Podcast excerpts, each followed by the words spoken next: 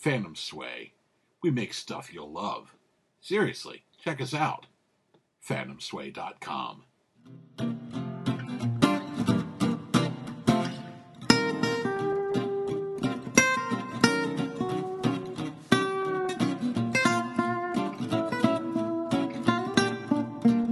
Hello, welcome to another episode of How Inappropriate, the show where we ask, could this movie get made today?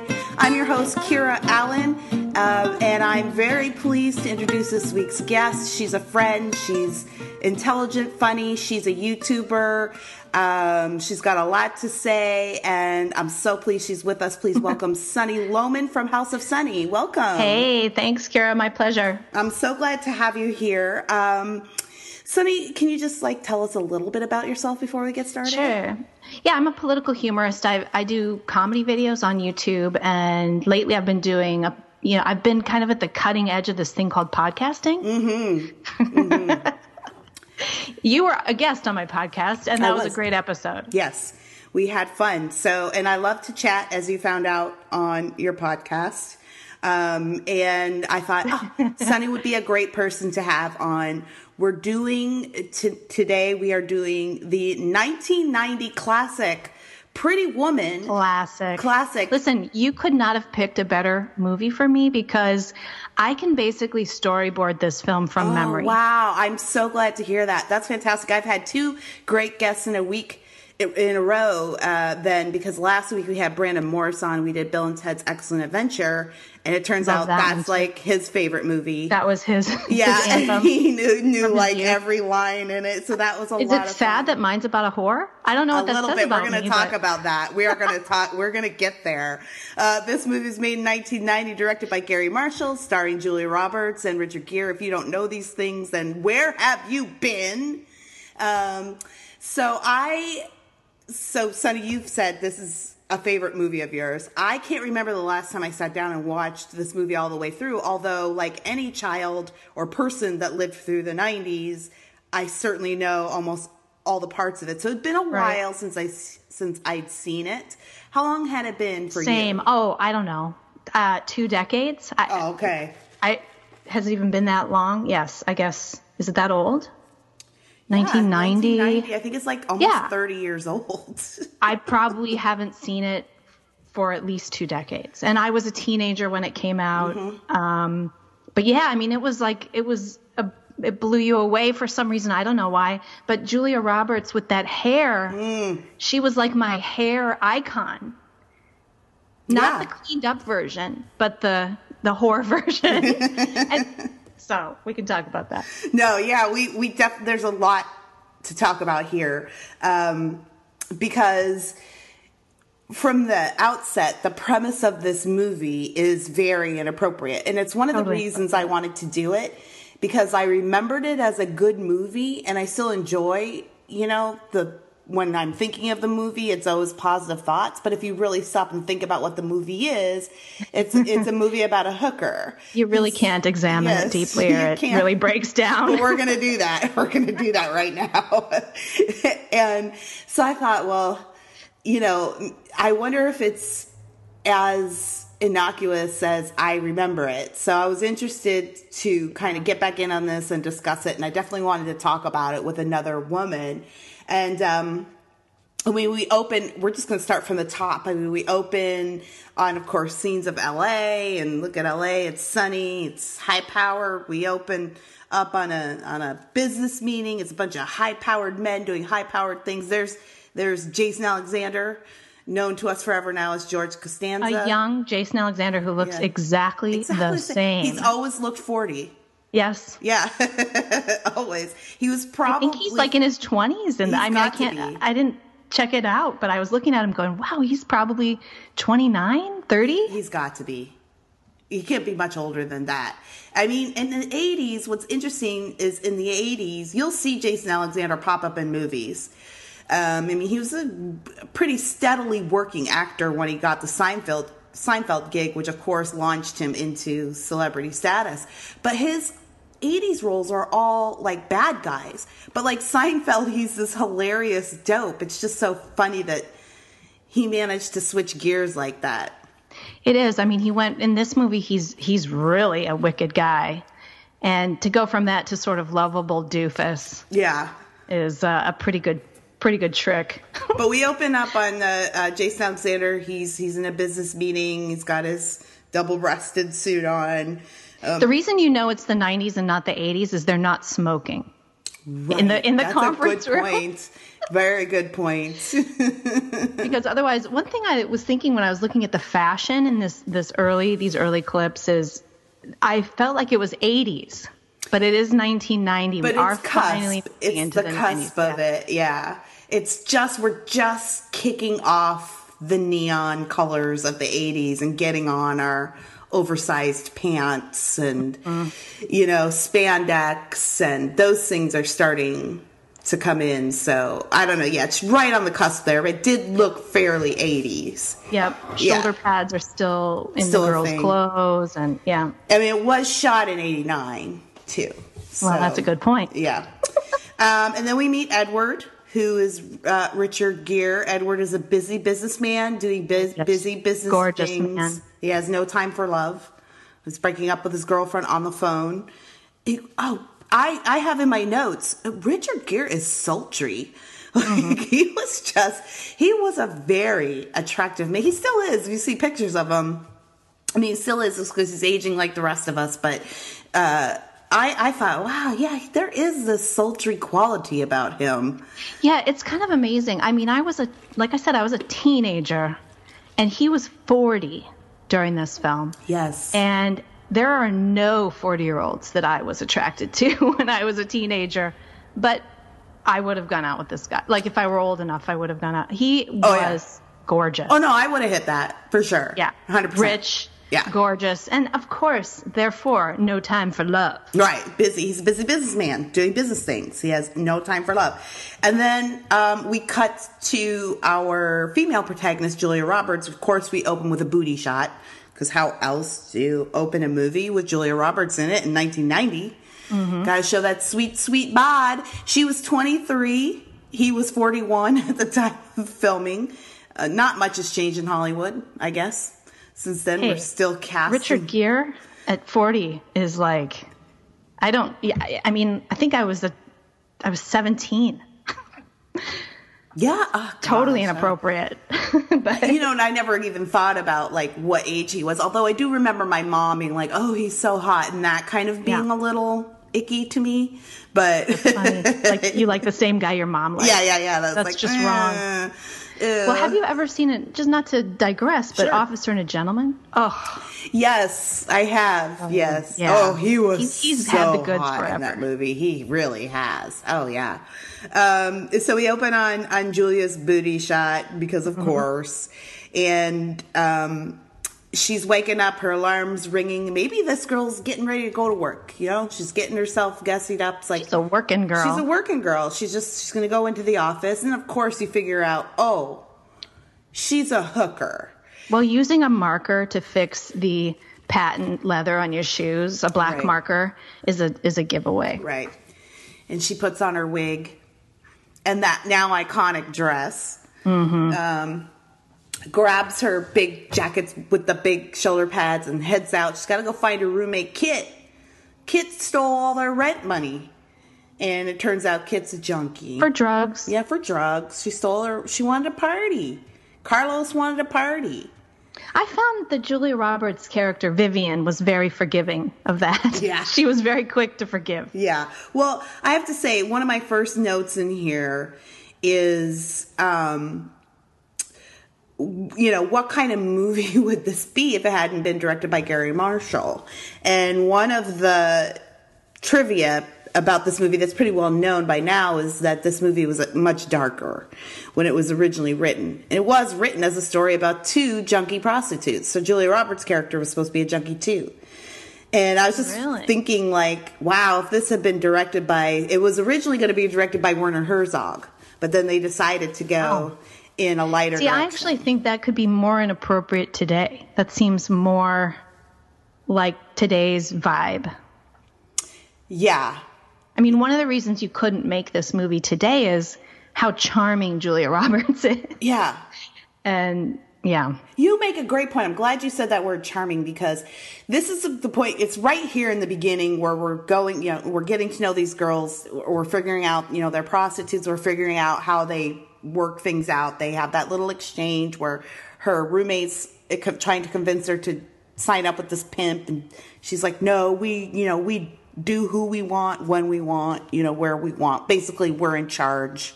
We're independent ladies. We're independent ladies. We're feminists. Yeah, we're going to give sex when we want to, even though The that's not true either that was because they need it for money. Right. Yeah. Right. That was the girl power That's the moment. feminist version That's the girl a power moment in this movie, right? So it was, and, and that's exactly the point where I said to myself, this is gross. Like, Yeah. and, but, I, I'll tell you where I had that moment. Rewatching this, I had that moment where I said, This is gross. I'll tell you when we get there. okay, good. Yeah. So I thought this is gross, but it is really hard not to love Julia Roberts. She's so charming. like She's you childlike. yes you can't make this i think what i think and i do have this in my notes too that i think that this is the sign of a good movie is when a plot is disgusting but the characters charm you so you don't Yeah. think about the plot very much if you think about what this woman has done with other Yeah. men in order Right. to pay she's, bills She's, a, she's dirty. Yes, if you think about it, think about all of the like gross things she's had to do and the Yeah. humiliation she's been subjected to just to pay the rent. And but you don't your mind doesn't go there because she is so she is such a joy to look at. Yeah. And she's not, uh, like, she's not psychologically affected by it. That's the other thing, right? Yeah. So you don't have to be caught up in the emotion of that, which is a good So if she was a junkie, she would be that, it would be that dark, you know, she's obviously drugging herself to mask the pain of what she goes through. And it would just be a sad reality TV episode of that HBO show where they're at the chicken ranch, right. whatever that show is. uh, the bunny ranch. the bunny ranch or whatever. Is that what it is? Did Yeah. Okay, Yeah. yeah. the bunny. yes. No. That show is so sad. It is sad. It really is. I I just I'll tell you what, we're gonna talk we're this is probably gonna come up over and over again as the movie goes on. I know we're in a day and age where we're we're supposed to think that sex work is somehow empowering. But when you actually meet the women who do it, it's not. It's No. not like college graduates who just like having sex for a lot of money and it's th- those aren't the people that do this stuff. They're Right. people who are already very broken. Yeah. And that Bunny Ranch show, oh my gosh. Yeah. Oh, Yeah. those girls, they like they like to talk a big game and they try to produce the show so it looks like they're in control, but they all have to sleep with that fat, gross owner, Dennis. And they're like, "Oh, he's like a big brother, and he doesn't make us sleep with him." But I think Love there's him. one girl Yeah. that's never slept with him on that ranch, and she's a lesbian. Yeah, So- it's a sad deal. It's a So real sad deal, yeah. You don't emerge innocent and playful and youthful and childlike like Julia Roberts does. But in this movie, she's that way. And I, I the funny thing about whether or not this movie is appro- I'm going to get a little dark here is appropriate or not now, I kind of almost feel like it was the story of it is a little bit actually in the vanguard because today you have all these famous women who do sex tapes and they they all of the divas all the kind of very very big rock stars and and actresses and stuff they dress like strippers and hookers. I mean that's today's fashion. And so back in 1990 that was pretty daring. Hmm. And now it's kind of like you know the scene and we're getting i'm getting a little ahead but she's Oh, walking down beverly rodeo drive. She's dressed like a like a hooker and so they they're mean to her but today that's kim kardashian Right? That's Miley Cyrus. yeah Right. Exactly. beyonce and That's a you know good point. they're all wearing like these the the stripper outfits You know At what? It's been on the red interesting you say that, Sunny, because I do have it in my notes later on. Is that when she is in, in that scene, I was like, was Rodeo Drive always that businessy and straight arrow? I, I, I I'm pretty relatively new to California. I mean, I've only Yeah. lived in Southern California for about eight or nine years. So, because now if you go down to Rodeo Drive, it's like trashy tourists and Yeah. it's all kinds. And like you say, movie stars that are wearing next to nothing and paparazzi lurking around and and the tall that. boots and yeah, the, you know that it's whole thing that. is like yeah it's just like that and i'm and so i see this as kind of there's nothing i don't know what it was like but i mean everybody everybody who's not rich has been in a store where that snotty sales girl who probably makes less than you but won't help you because or or just ignores you or i don't know it's happened to me in like a prada store or uh, you know what i mean? Oh yeah, I w- clearly I when I was 19 years old, I was uh, visiting my father and stepmother on spring break, and I was getting a dress for the spring formal. My stepmom sent me to this fancy store in the mall. They lived in Washington D.C., and so it was like some Capitol Hill fancy shop, and this lady was like, I, I picked a dress and I wanted to try it on, and she told me I couldn't try it on because I couldn't afford it. And I was so embarrassed oh my god that I left. And when I went home, I told my stepmother, she was like, What? And she made Yeah. me go back and buy the dress. She was like, I don't Oh care if you don't wear this dress, you're going to buy it. So I do remember that happening. Yeah, it doesn't happen to me as much as it used to when I was young. I think it's definitely a like an ageism that happens. Um, but I used to be very intimidated by stores like that. Oh, yeah. Yeah, Yeah. me too. So uh, getting back So to. at 17, I related. She's walking into these stores and they're mean. Yeah, totally, Yeah. totally. And it's I was going to ask you about that too. Um, but we see uh, these girls, um, and then her roommate Kit is uh, they they go out to the boulevard. They're gonna stake out their spots, and her roommate Kit is like cranky, and she's like, "I'm sorry, I'm just hungry." And of course, my first thought was like, "Well, what the heck kind of drugs was she doing that they actually made her hungry? like, was she not doing cocaine? She was like a a crackhead or something. I don't think you get hungry on crack. Yeah, yeah. like that must be some crack. Um, yeah, it wasn't pot.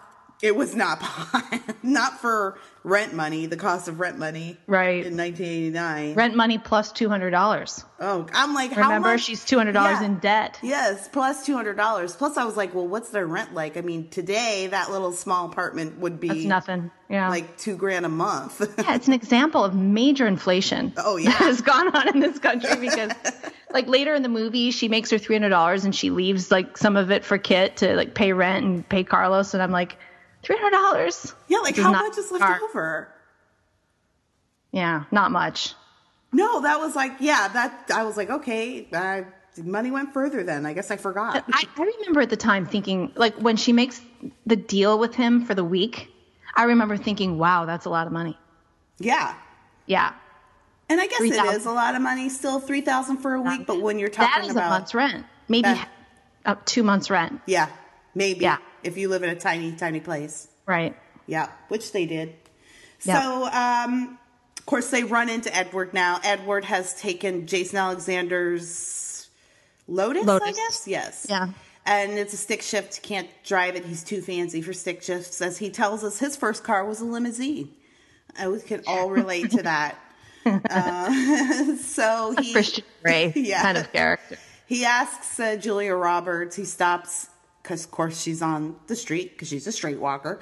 She he stops to ask for directions, and she immediately says that'll be five dollars. Another conceit in this movie where I'm like, this could not be made today because no one needs to stop for directions. It's just so cute that he was lost. Did you notice all the like handheld cell phones, the huge Oh. brick cell phones in this movie? Yes, So funny. of course. And so um, they they get into the car and they start a conversation. She guides and then finally she drives because hey, she's she's a down home girl from Georgia. Yeah. So she's not some snooty LA person. She knows how to drive a stick shift because Right. of course she does. and she knows about cars. And this is something else that I thought you don't see this archetype today. This, and, and actually, it's funny because when I was a when I was a young woman, I kind of admired this, and I don't admire this anymore that much. I, and I think that the the whole beautiful tomboy that archetype. Like you used to see that a lot. And she's kind of that, you know, she's Yeah. this beautiful girl who can drive a car and knows about cars and and you saw that in my cousin Vinny and that just doesn't play anymore. Yeah, I would say that character nowadays is more like a high powered exec or something. Or she's like a master negotiator. She's like some kind of, she's got some kind of air of power about her. And not as feminine. Like Yeah. it's just not as girly. It's it's like you're either or. Yeah. You've kind of been pushed off and you're either feminine or you're smart and tomboyish. Right. That's a good point. Um, they get to the hotel, and Edward decides he'd like to invite her up for the night. This is where I asked and I want to ask you. I want to hear what you think about this. Is Edward a good guy? I you know, he, they pull up, and and I still, even watching that, I was like, I can't understand exactly what the decision he makes in his mind is. Is he just fascinated He's with lonely, this girl? right? But it's like he doesn't seem that horny. You know, I mean, no, he's not horny. Yeah, like not horny enough to pay someone. Um, so, but then I was like, is he a good guy? Because at the end of the day, you're talking about a guy who picked up a stranger on the side of the road and is now going to give her money to penetrate her. Yeah, but I don't think that's why he's paying her. I, I mean, I got the thing like in the car that he's charmed by her, and she's so charming. And then he just wants to spend more time with her. I think that he's going through a personal crisis. His dad died a month ago, right? Which we learn later. Mm-hmm. And I think that, you know, and then he has this breakup with the girlfriend, and he's he's upset about that and he immediately leaves and gets in the car you know? Like it's it's not clear when he mm. leaves the party and takes the lotus he's upset about something. He wants to get out of there now. Mm. And he just had this breakup on the phone with this girlfriend. He tells her to move out of his apartment and he's frustrated by that i think that he's the thing about the character is you don't really know a lot what's going on with him because he doesn't really talk about it and richard gere is plays that sort of strong silent type so well. But that was Yeah. my kind of that's how I made it believable in my own mind. No, I, I think that's a totally legitimate way to look at it. I was just The guy- wondering. I think he's cold. Like I think he's a really cold guy. Yeah. But he does warm up at the end and she kind of warms him up. It's interesting you say that because um, Garry Marshall actually had to direct Richard Gere to rein it in a little bit. So Richard Gere was a little bit more emotive as they start began filming this movie, and he moved around a lot. And Garry Marshall had to stop filming and tell him there's. I think he's the quote I read was. Two people move in this movie. Guess guess which one you are. so he actually and Richard Gere didn't like that, and he did. He wasn't pleased with that direction through the movie. And after the movie, of course, it went on to great success, and he changed his mind after he saw those royalty checks. But uh, but then, yeah, so that was a direction from Garry Marshall. Keep it kind of cold and tight and Yeah. and stuck up. Oh, well, that's interesting. All right, fair enough. Fair enough. So, oh, and another thing I have here, um, we we have this whole scene. He takes her up to the room. They chat. They get to know each other. He gives her strawberries and champagne. She's watching TV, being super cute. You know, he he's not ready to get right into it. He just wants to have this young lady in the room, and at this is the point where when I started this movie, I was like, this movie's two hours and five minutes. Like that's a long movie, especially in 2018. Yeah, that is a long movie. If it's not a then. superhero movie, Yeah. like this is a long movie to sit and watch in this day and age because movies right. are really short now. For romantic get comedies, quickly yep. to the point. But I realized, like, I looked at the clock and 30 minutes had already passed. So that first scene where we just meet her and her roommate to where she finally gets alone in a room with Richard Gere, that's 30 minutes from beginning to end. That's a lot of time to spend setting up a relationship in any film.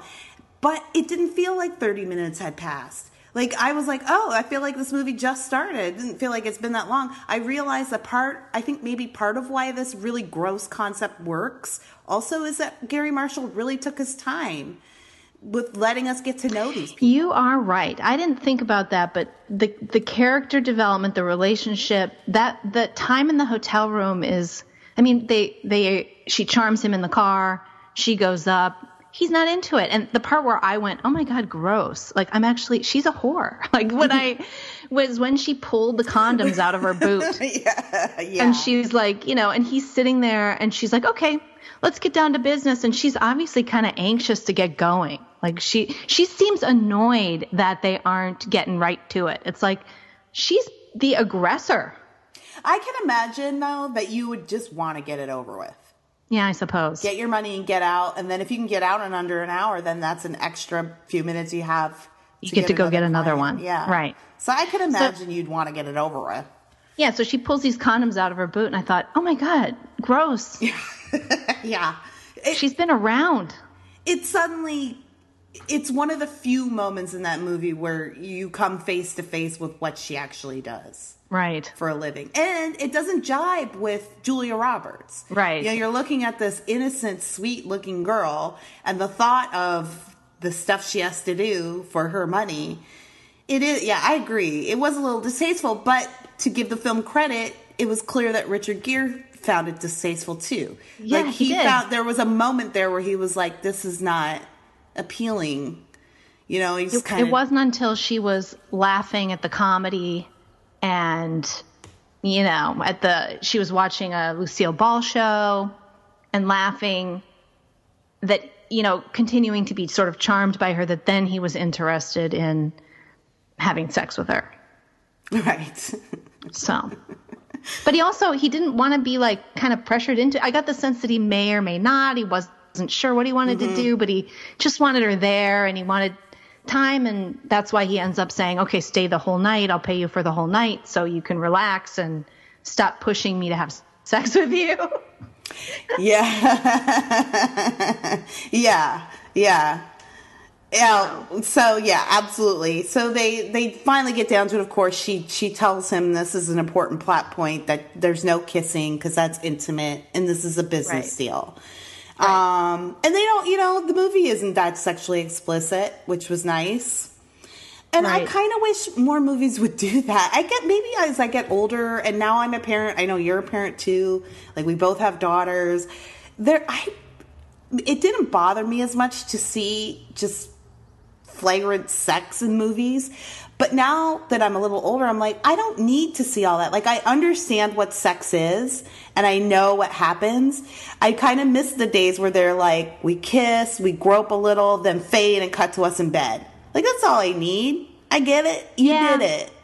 I don't know if I needed more before. I think sometimes less is more. I, you know, the the anticipation and the tension is way sexier than just showing it all. Yeah. You know, good directors know how to do that. Yeah, I agree. I don't. I, I don't think we need all all of that. But anyway, so we didn't. Thankfully, we were spared that in this movie. Um, of course, they wake up in the morning. He offers her. But there's more there's like sexy moments like when they look at each other. She she looks at him and realizes, "Oh, now, you know, he's looking at me. He's he's interested right now." She looks back at the TV. She looks at him. There are these eye moments that they have that are really flirty and sexy. And then she takes her dress off and she has this cute bra on and like the straps kind of coming off her shoulder. And then everything else is sort of left to the imagination. I thought that was great. I think you're right. I do. I think I think you're absolutely right. Creates a little bit of a, a, of a tension, and then it leaves you to fill in the blanks with your own imagination, which I think is fine too. Sure. Um, Although we are talking about him, like if I would, would I want my daughter to watch this show?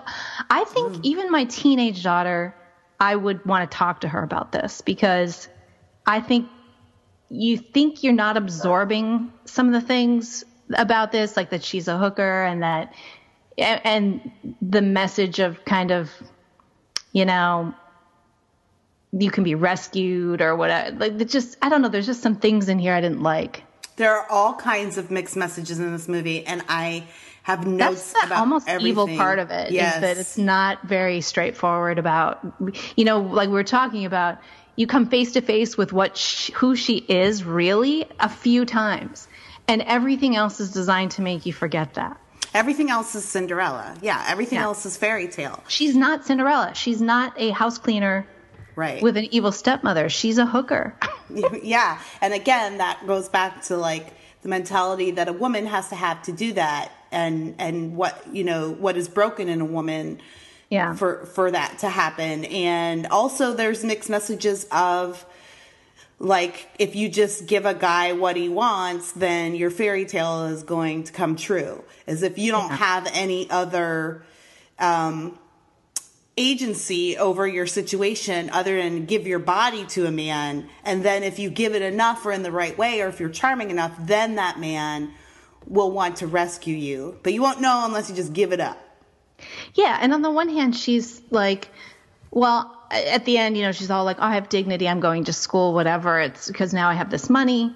But um, she wouldn't, she needed him. She needed that rich man to come. And so there's like this weird anti feminist, I don't want to say anti feminist, but there's definitely a female gets rescued by rich man mm-hmm. thing about this that she would not have done for herself she she would not have gotten out of her situation on her own. Right, exactly. No, that's a good point. And we're I don't know if you'd make that movie today, but at the same time, you might. I mean, but she would be a druggie and it'd be darker and or well we're gonna get there. We're gonna get Yeah. there. All right i'm gonna say Sorry, this because i do have some questions for you about this. Very very subject.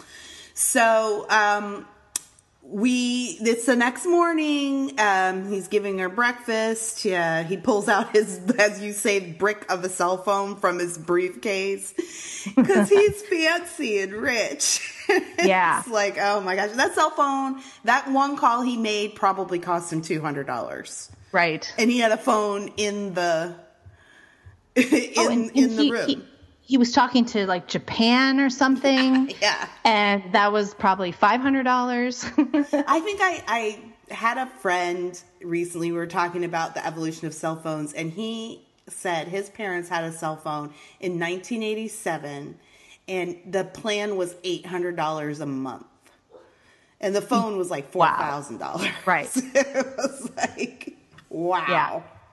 Um, so he's talking to Jason Alexander. He's going to meet with um, the patriarch of, of this business and his grandson. He's trying to buy out this business. He's trying to do a takeover, actually. He's going to meet them for dinner. And Jason Alexander says, Well, you can't go by yourself. You know, he's a he's a crunchy old bastard, and you know, you need to you need something to soften him up. You need a lady there. Now, Sunny, I have never understood this conceit in movies, but Hollywood makes this all the time. Even to this day, they still do it. This conceit of you have to go to the big meeting with a woman so he knows you're respectable. Like she's got to be your wife, or she be like when you know people pretending to be married because the boss won't promote anyone that's not married. You know, and I'm like, I've yeah. actually The woman never, is like a social lubricant kind of person. yeah, I've actually never seen that in real life. Usually, typically, it's the I've opposite. never seen it in real life too, because men don't bring their wives because they want to hit on you because you're their coworker. Exactly. or Me too. or Hashtag would- me too. or you would want a man without like the strings of a family and a wife who can be at work all the time. right. So I, I've never understood this conceit. It's completely made up. I worked in business a long time. I I never met. I barely ever met the wives. yeah. Well, my husband's in uh, in corporate America, and I mean, You go to I've the parties, like you go to the Christmas party. occasionally, yeah.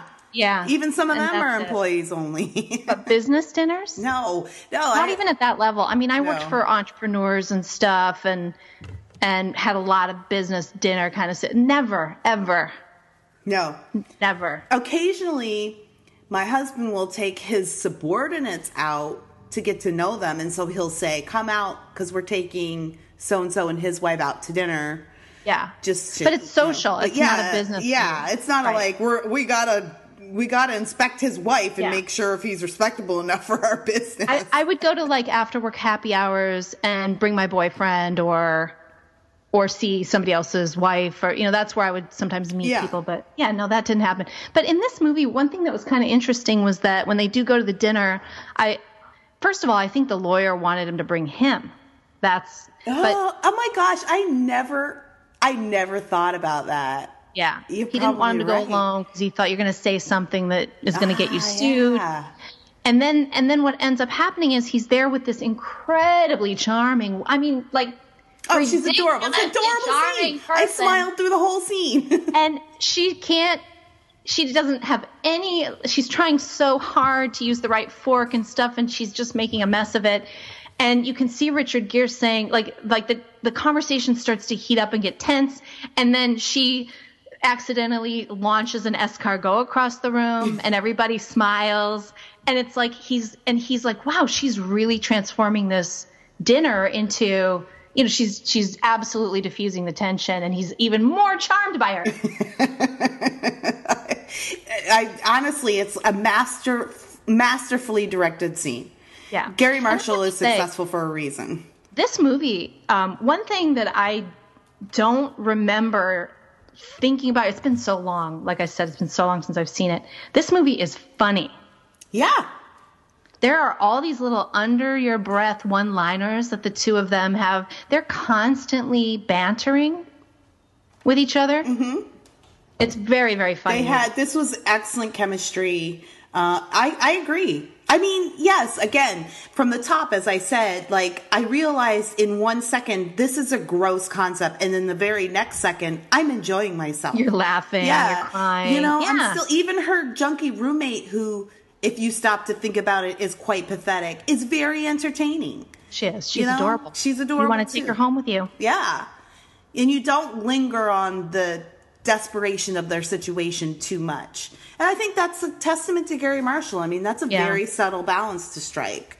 Yeah. So, yeah, I, it, that was that was a great scene. Yeah, I was smiling through that whole scene. Julia Roberts looks amazing.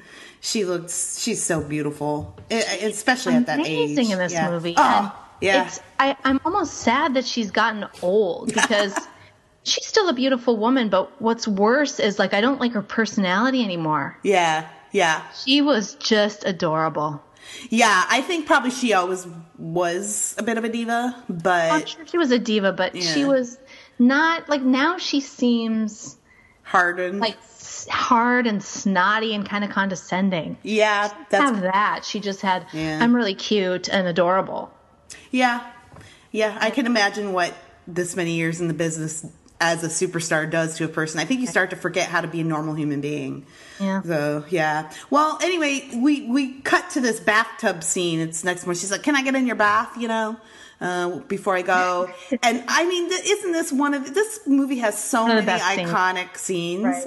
I mean, if you think of a person, if I say to you, just outside of this podcast, if we meet up someday, I'm like, Sunny, tell me uh, a movie, a scene, any movie with a bathtub and bubbles. You're, you're going to think this. scene. Absolutely. It yeah. was great. All those bubbles, and she's got her Walkman on, and she's, She's singing Prince. She's so cute. She's so cute. And then Richard Gere So comes cute. in, and then he, he makes her the offer. Let's do this thing. I need you for a week. It's a business decision. And she smiles, and this is like, oh gosh. She pops up with bubbles all over her face. Oh, yeah. and he has to wipe her face off like like you do with yes, your toddler so in the bathtub. And So cute. It's so cute. I did read that they had to make those suds out of detergent to keep them To make them thick so enough. soapy, which must Yeah. have been horrible to It's been hard on her skin. Yeah, Ugh. they said they had to re-dye her hair because it stripped the color out of her hair. Oh my god. Yeah.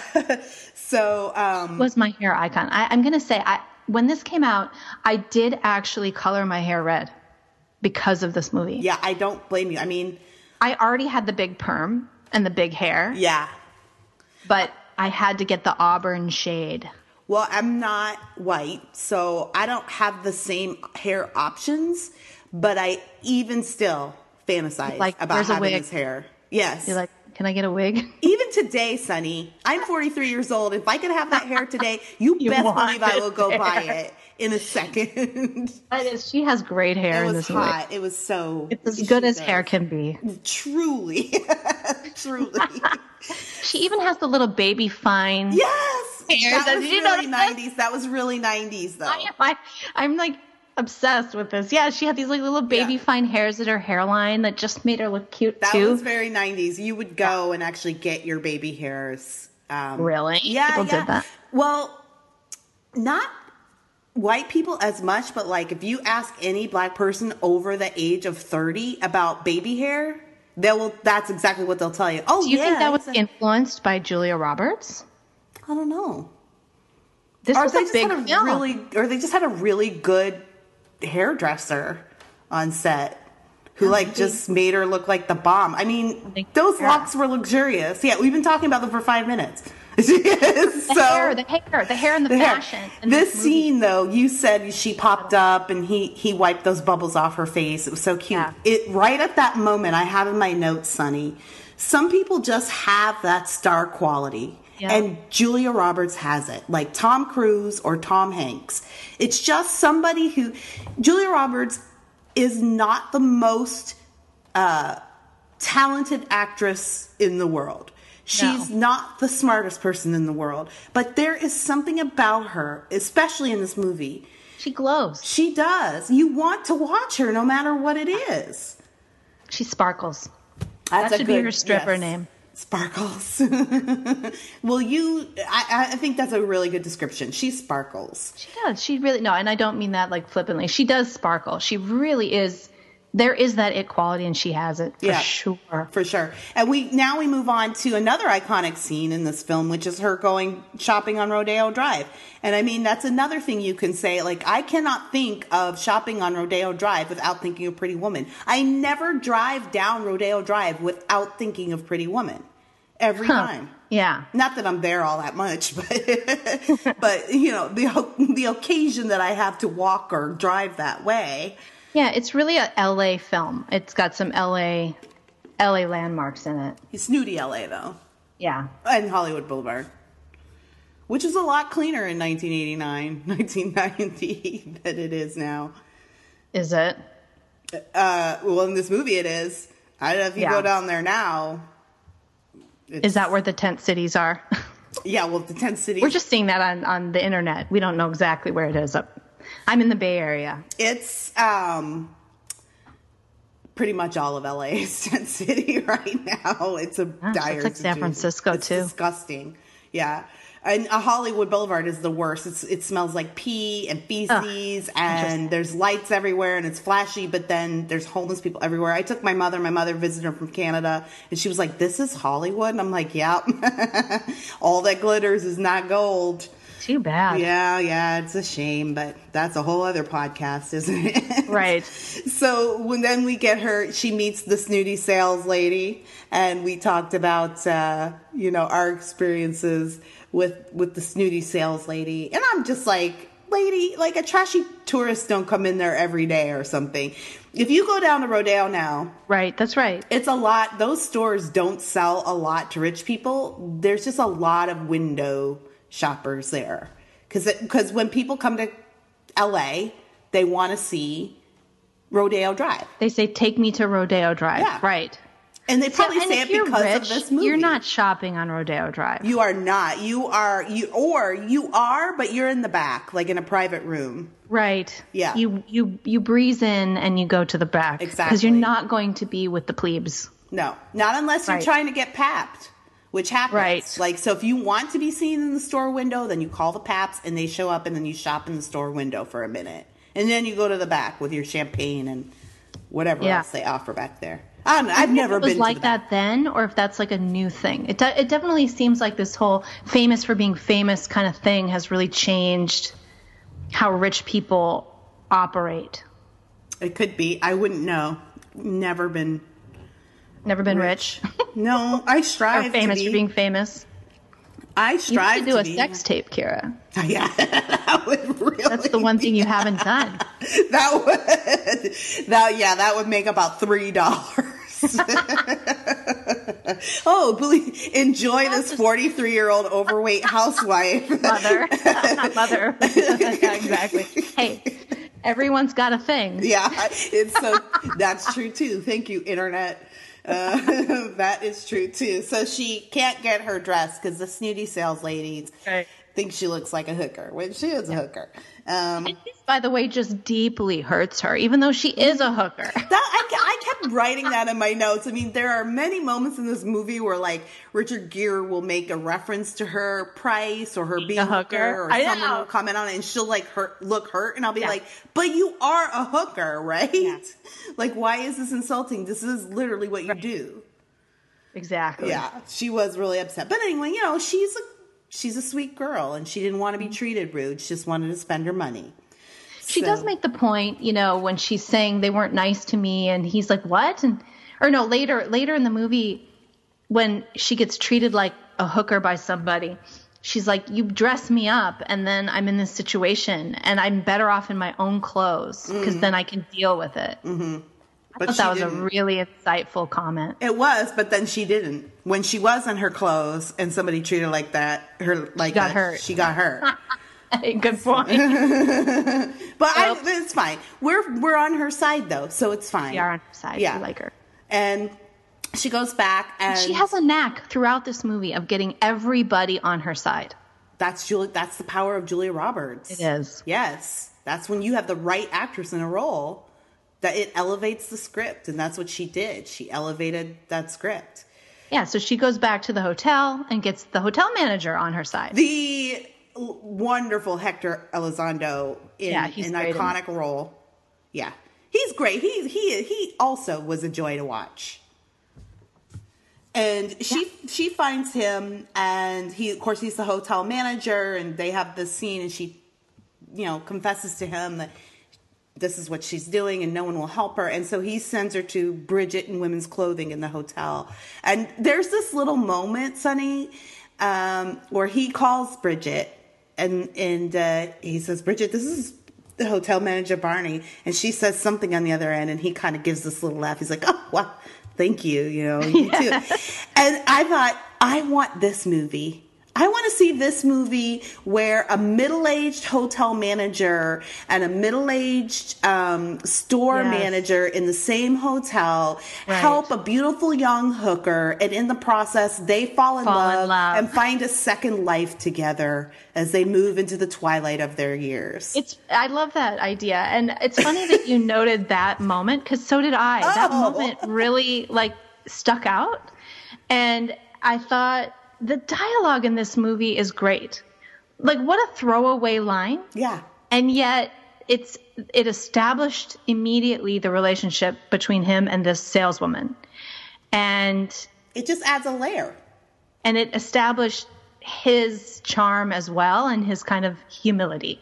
Agreed. You're right. You're so right. I mean, it is such a little throwaway line, but it made a layer in the movie that just kind of set the whole tone or helped with the tone. And again, I have to say Right, that scripts is- today don't have that subtlety. no, I, I agree. And I think also that's a testament not just to the writing, but to the directing and, and guiding, you know, and creating an atmosphere on set that allows Keeping that in that. the final Yeah. cut. Yeah. You know, who, who Oh, wouldn't just like throw that out because, well, it doesn't really move the plot, but it goes to characterization. Yeah, it does. It does, and it helps. So she he sends her to Bridget, and uh, Bridget gives hooks her up. Bridget gets it.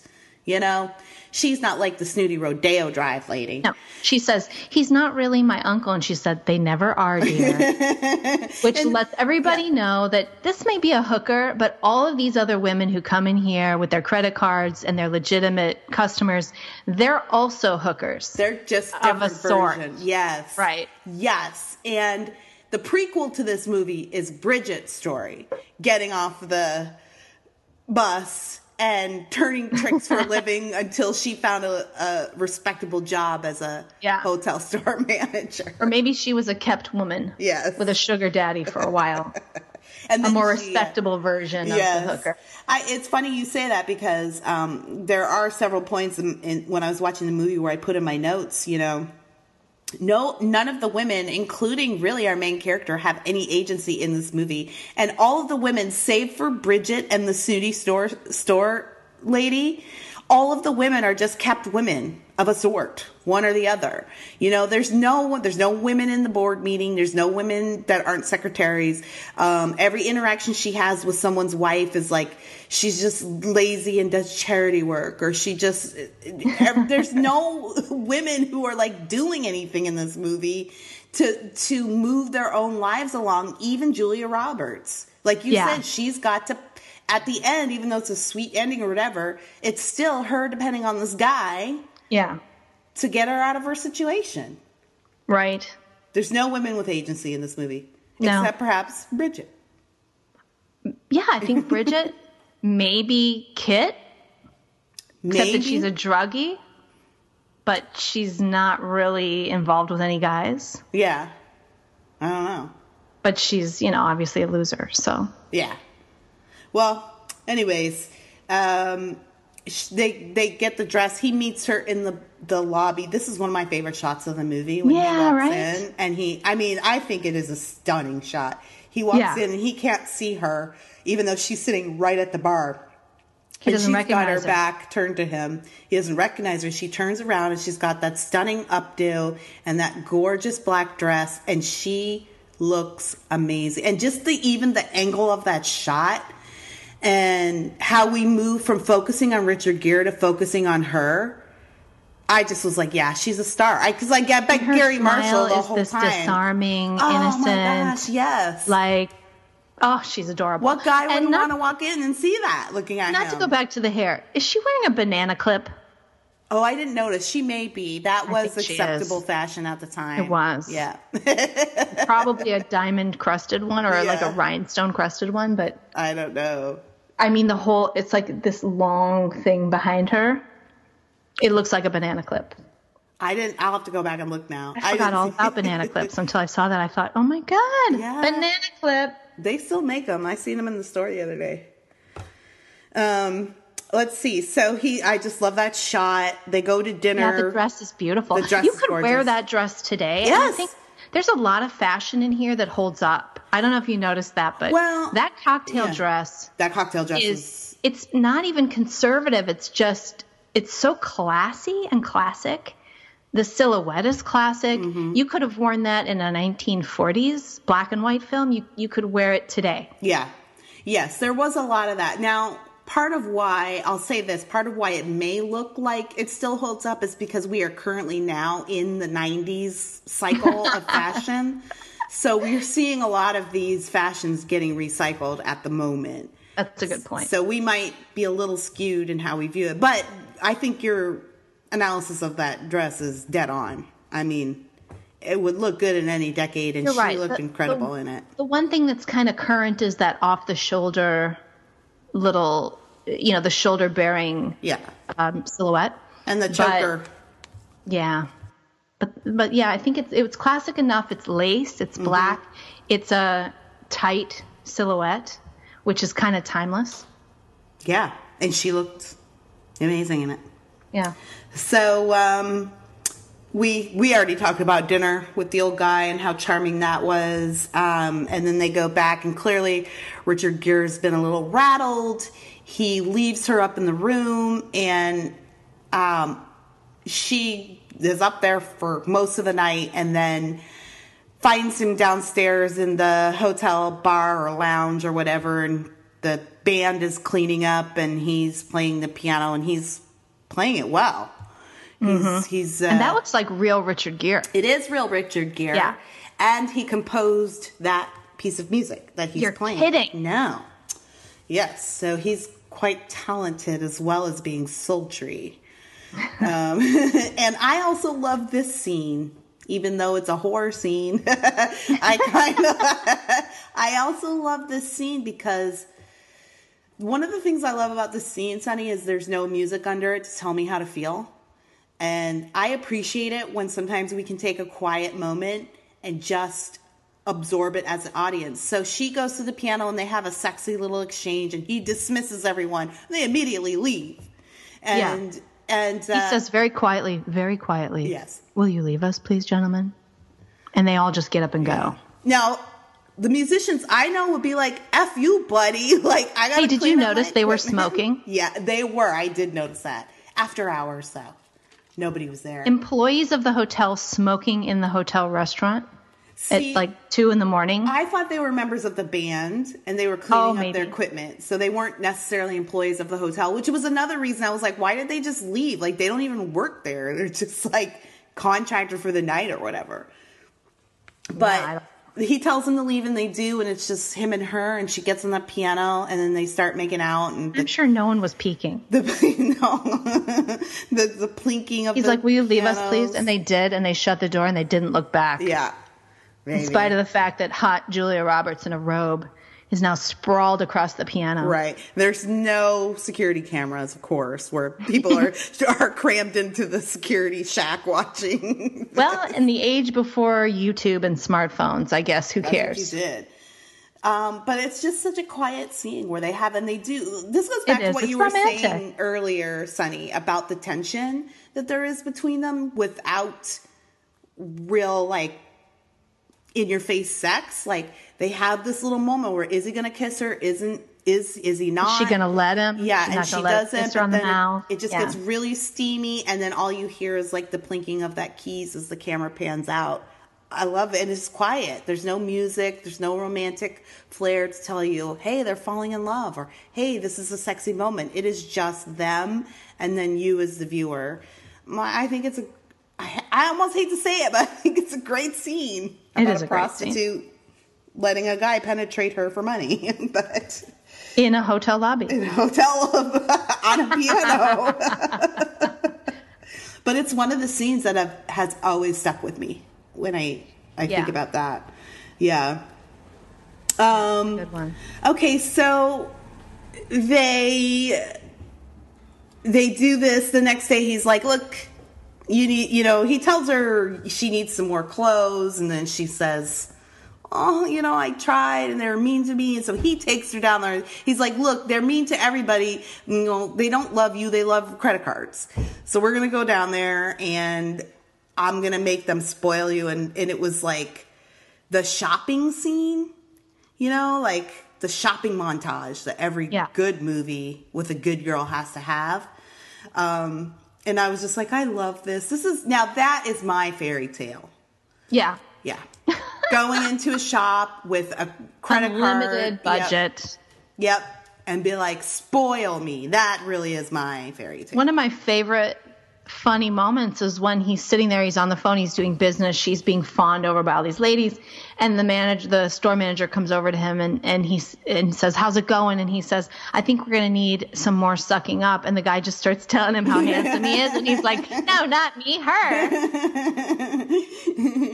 Another kind of throwaway scene, but just Oh yeah, there was one line he said funny, in there. funny. That same shop, a guy um, who's a character actor that people I can- don't know his name right now, but he's been in everything.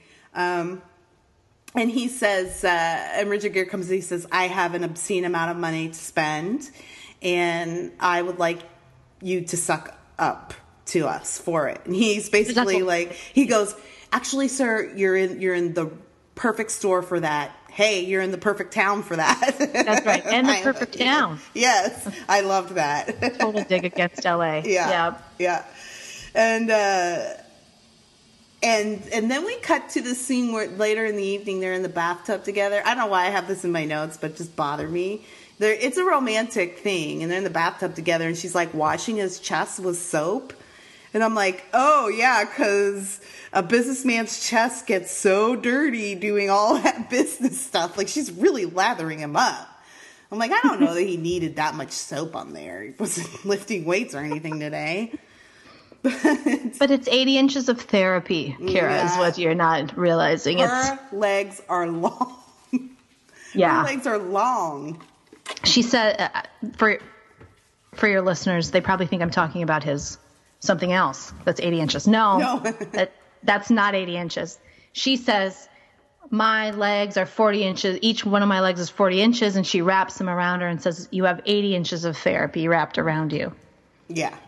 So another cute moment. it was a cute moment. It was. And now I know it's detergent, and they were both like, "When can we get yeah, out of like here?" my skin is burning off.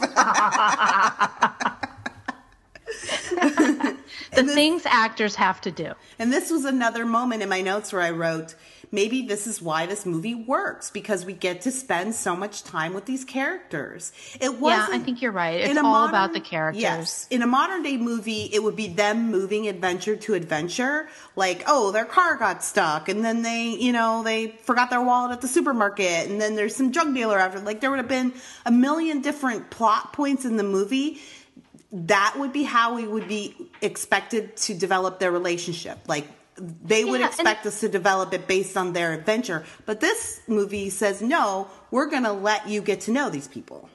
Yeah, and it's but it's not even like they're sitting around having serious conversations. There's just a lot of banter. There's a lot of flirtation. Um, you know, this is probably the first moment where they're actually having like a. There's a couple of moments. One where they're in bed, and then this one where they're in the tub, where they're having a serious conversation, telling each other about themselves. Where you're seeing that they're actually revealing deep, th- you know, feelings and thoughts to each other. The other one is where they're in bed and she's saying about how she got started as a hooker. And uh, in this in this one, they're in the tub and he's telling her about his parents and his dad dying and so Yeah, no, it was. It was actually it was an intimate moment, and it didn't. The movie didn't ask us to assume intimacy because they were thrown into a desperate situation together. it, it developed it for us, and Yeah. so I think in a way that was so. Again, this it's a two-hour runtime. I was just gonna say, and it's so long, like you pointed Yeah. out. There's all this time to, and these quiet moments, like on the piano, like you said, it's quiet. It's characterization. Yeah, and it works. Yeah.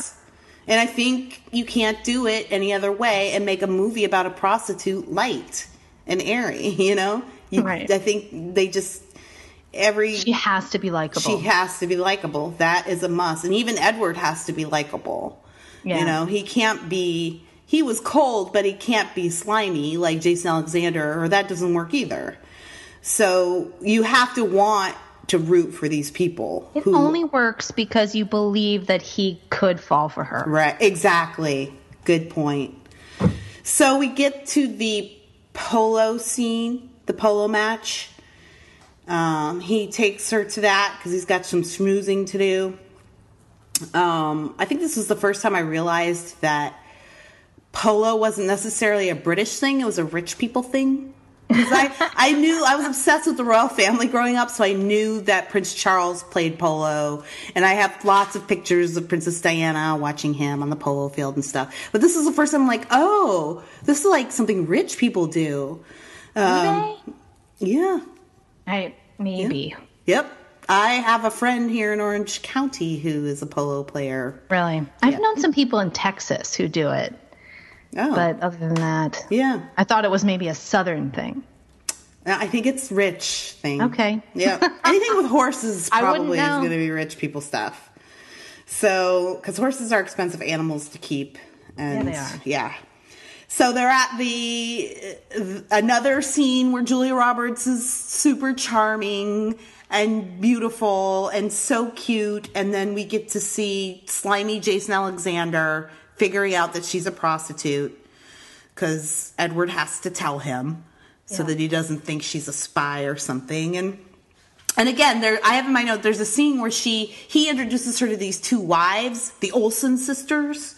And he's like, "Oh, um, Vivian, these are the Olsen sisters." And one of them's like, "Oh, aren't you the flavor of the month or whatever?" And I'm like, "Every woman in this movie is just a lazy piece of crap. They're Right. just eye candy or lazy ornaments. They And don't mean. do anything. Yeah, it's yeah, they don't do Except anything. Bridget. Except Bridget. Except Bridget. I now I really want a Bridget movie. Um, so we have that scene, and this is another place where she gets mad about being called a hooker. Right. Deeply hurt. Yeah, really hurt. They go back to the hotel, and she's mad, and she calls him an Yeah. a-hole, and then she's like, That's where she says, if if I could just be in my own clothes, I could Right. deal with it. Right. But she dressed me up. And yeah, but in her own clothes, as you pointed out, she also couldn't deal with it. Yeah. Yeah. She was like, I don't like this. So she storms off and he's like, I'm so sorry, you know, hey, forgive me. And that I and and And so she convinces him to take the next day off work, which Edward is a busy businessman who is too busy for love. So that's a big deal that he Yeah. is going to take. So the next scene is Vivian's day out, I call it. And it's just Right.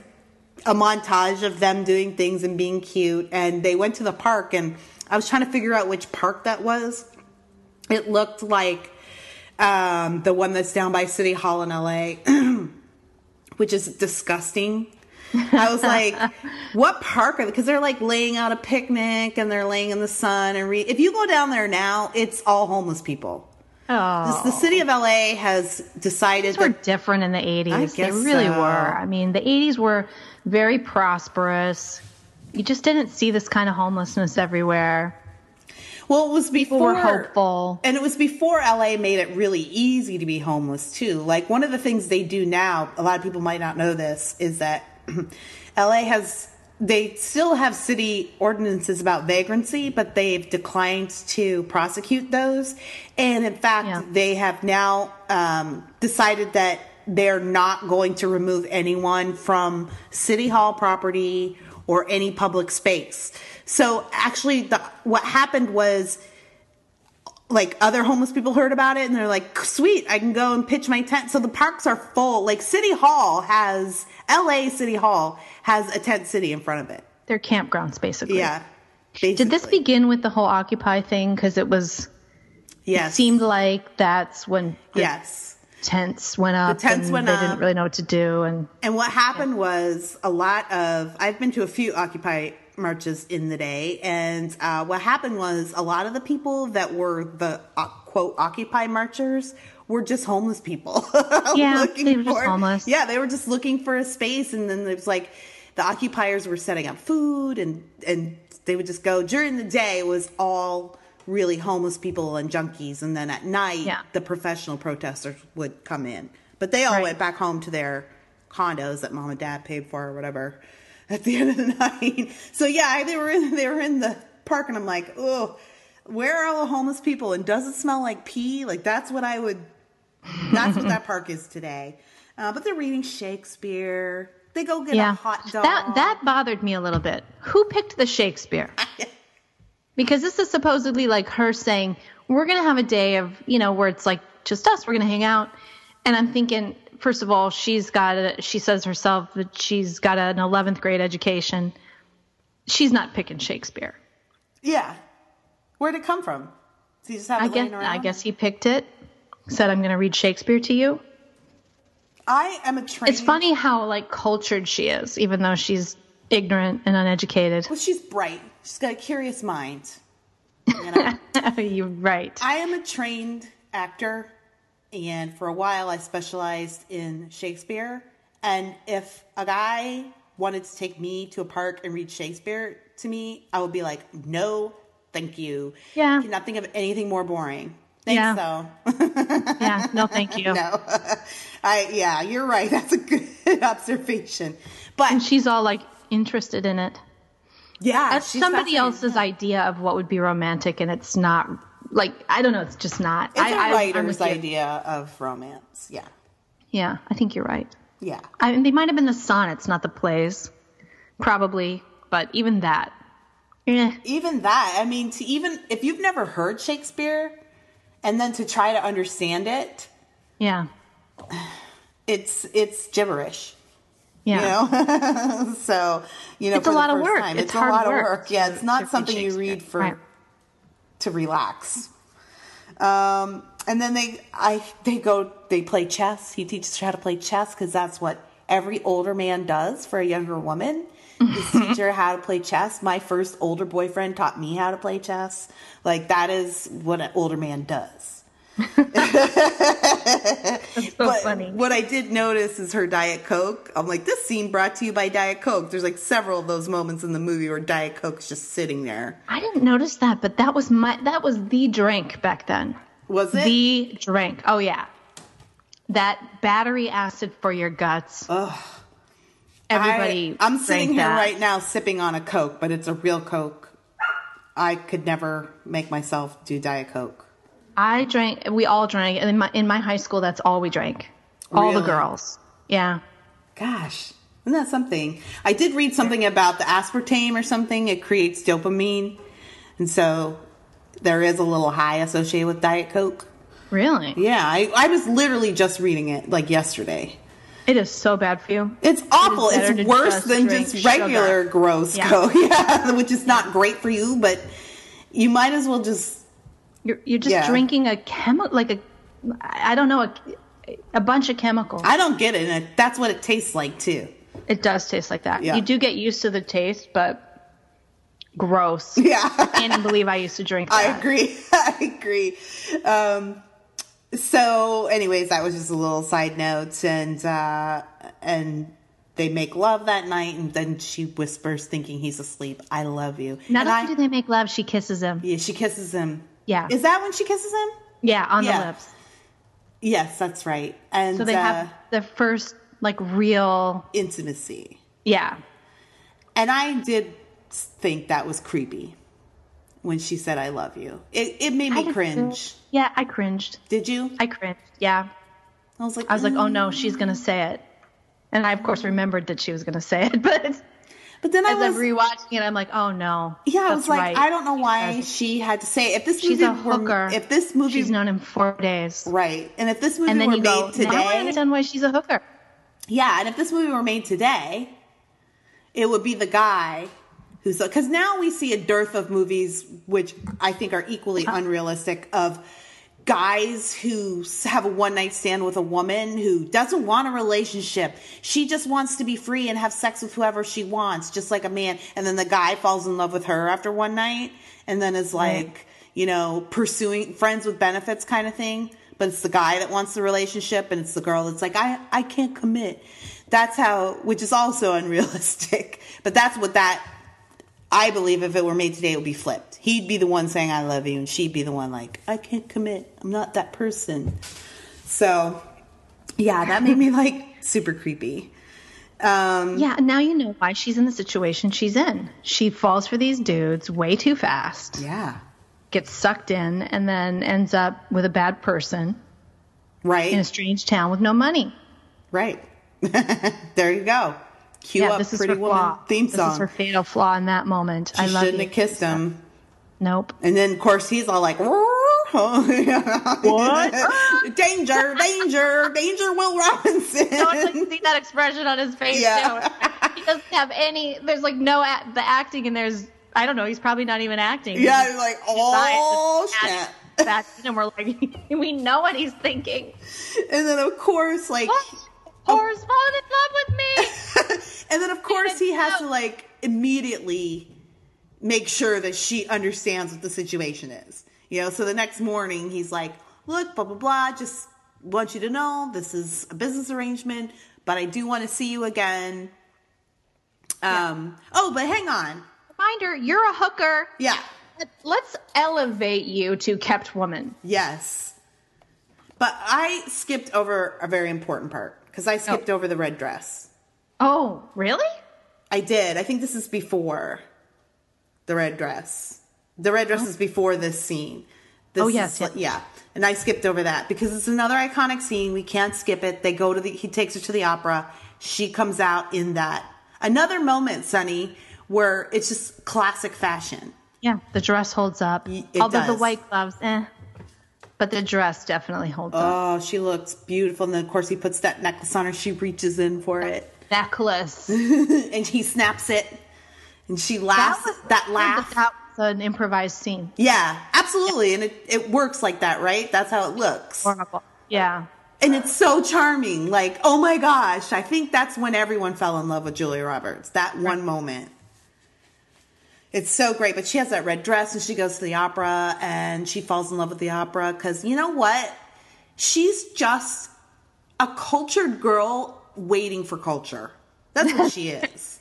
Yeah. She's just waiting. You know, she had it in her all the time. She's just waiting for the right sugar daddy. I have to say, with the with the Shakespeare, no.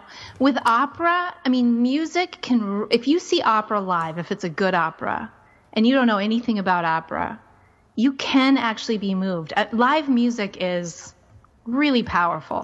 So that's my. I'm kind of. I found that one to be believable. I thought somebody with her sort of depth of feeling could could potentially be because otherwise yeah it's really fake and his whole thing about either you love opera or you don't love opera is bs i think you can actually learn to appreciate opera and then feel it um, the more you know about art the more you feel when you experience it but music is really unique in that way i think I think that's a very good point. Um, anyways, I, nothing much happens except it's another opportunity to see Julia Roberts blossom and, and Right. mature. But again, another iconic moment that you think of a woman in a red dress in a movie, you're thinking of Julia Roberts. Yeah. in that the Pretty Woman saddest scene. thing after that movie came out, women would. Uh, there was like a woman who reproduced that moment. She got the same dress. Like, ugh, That, uh, that's that's cringy. That- creepy. that is cringy. you need Garry Marshall for that, honey. Make your own memories in your own life. That was that was weird. It was like a thing to to try to reproduce that. Oh, that's kind of sad. And maybe that's like another a metaphor for what Hollywood does to us. It makes us think we want things that aren't real and can't happen. Right. Yeah. Um, all right, let's skip ahead. We need to get going here, but um then we have that scene where, you know, he says, "Look, I just I just want to I want to um I don't want a commitment, you know, clearly this is just a business arrangement, but I like you so you can be basically as you say a kept woman. I'll get you an apartment, a car, a blah blah blah." And she gets royally offended and she was like, you know, Not good enough. yeah, don't treat me like a prostitute. And he's like, I've never treated you like a prostitute. And then I'm thinking, yeah, except for that one time you paid her three thousand dollars to have sex for the week. But I guess I guess you haven't paid him. You're not a prostitute. I don't know. Just another thing where like Julia Roberts is offended that someone would treat her like a prostitute. Yeah. But again, she makes it work. she makes it work. Um, It's got to be the funniest irony about this movie. Like the whole thing, through the whole thing, she's, oh, I don't want to be treated like a prostitute, and I don't treat you like a prostitute, and yet she is a prostitute, and yes, he does, and like the the secret of the movie is that she's a prostitute. yeah, that's true. You're a prostitute. it's true. It's true. So But I guess that's what they had to do to pull it off. I, yeah, again, you're right. I mean, to to make this very icky concept work, you do you you have to strike a balance between thinking about what she is and who Julia Roberts is as an actress. It's Yeah. the only way it works. And, this is where it she does. says, "My dream is to be rescued by a man." "Yeah, okay." And and nowhere like, did it no. be like a nowhere was it a condo and, and a credit card. But I wanted to be rescued. And I, I'm that is the most unmodern Yeah, part of this film. I was like, this is where this would not work today. Yeah. You could not do that. That would just be like, no, wouldn't fly. This movie getting protested. And yeah, again, this is uh, what I was saying earlier. No woman in this movie has any agency. She, Yeah. she, even her only goal was to be rescued from her horrible life Yes. instead of She rescuing herself. When I was a little I've had this dream since I was a little girl, not to be a famous actress or to be a uh, you know, a writer or an artist. It's to be rescued by a man. Right. And then do whatever it is. 1990 and not 1960? I don't know. I still think the concept was pretty prevalent at that time. It's late 80s, early 90s. I still think there was, you know, the concept of, especially in movies, maybe in general society it was moving away from that, but in movies that was still very much. And that is the, that is what makes a fairy tale, a traditional fairy tale work, right? I mean, that's just the traditional mechanics of a fairy tale. Someone gets rescued by someone else. So Yeah. in this, in traditional fairy tales, it's got to be a woman rescued by a man, and this is just at the time modern retelling. But you could definitely not do that now. If they were Yeah, making this movie now, that that line would be gone. Right. Yeah, And she would have a sidekick who would have all the funny lines, right, right. even though she has like a lot of funny lines in this film. She does, and uh, um, yeah, I think I have here like men have all the power in this movie. Yeah. Um, you know, Jason Alexander shows up. Uh, he's mad because Richard Gere now he's a busy businessman that's too bu- busy for love, but his heart has been changed by this hooker with a heart of gold, and so he's decided not to take over this old man's company, and he's done like a nice thing for this old man. yeah, And but this is also goes back to his crisis with his his father's death. Another, Sunny, another nice moment that didn't need to be there that added a layer to where he puts his hand on his shoulder and he says, I know this might seem condescending, young man. This is the older man, but I'm proud of you. Yeah. And he Didn't need takes to be there. Yeah. But Yeah. it was a nice moment. It was a nice moment and I think it gives closure to this whole his growth as a person.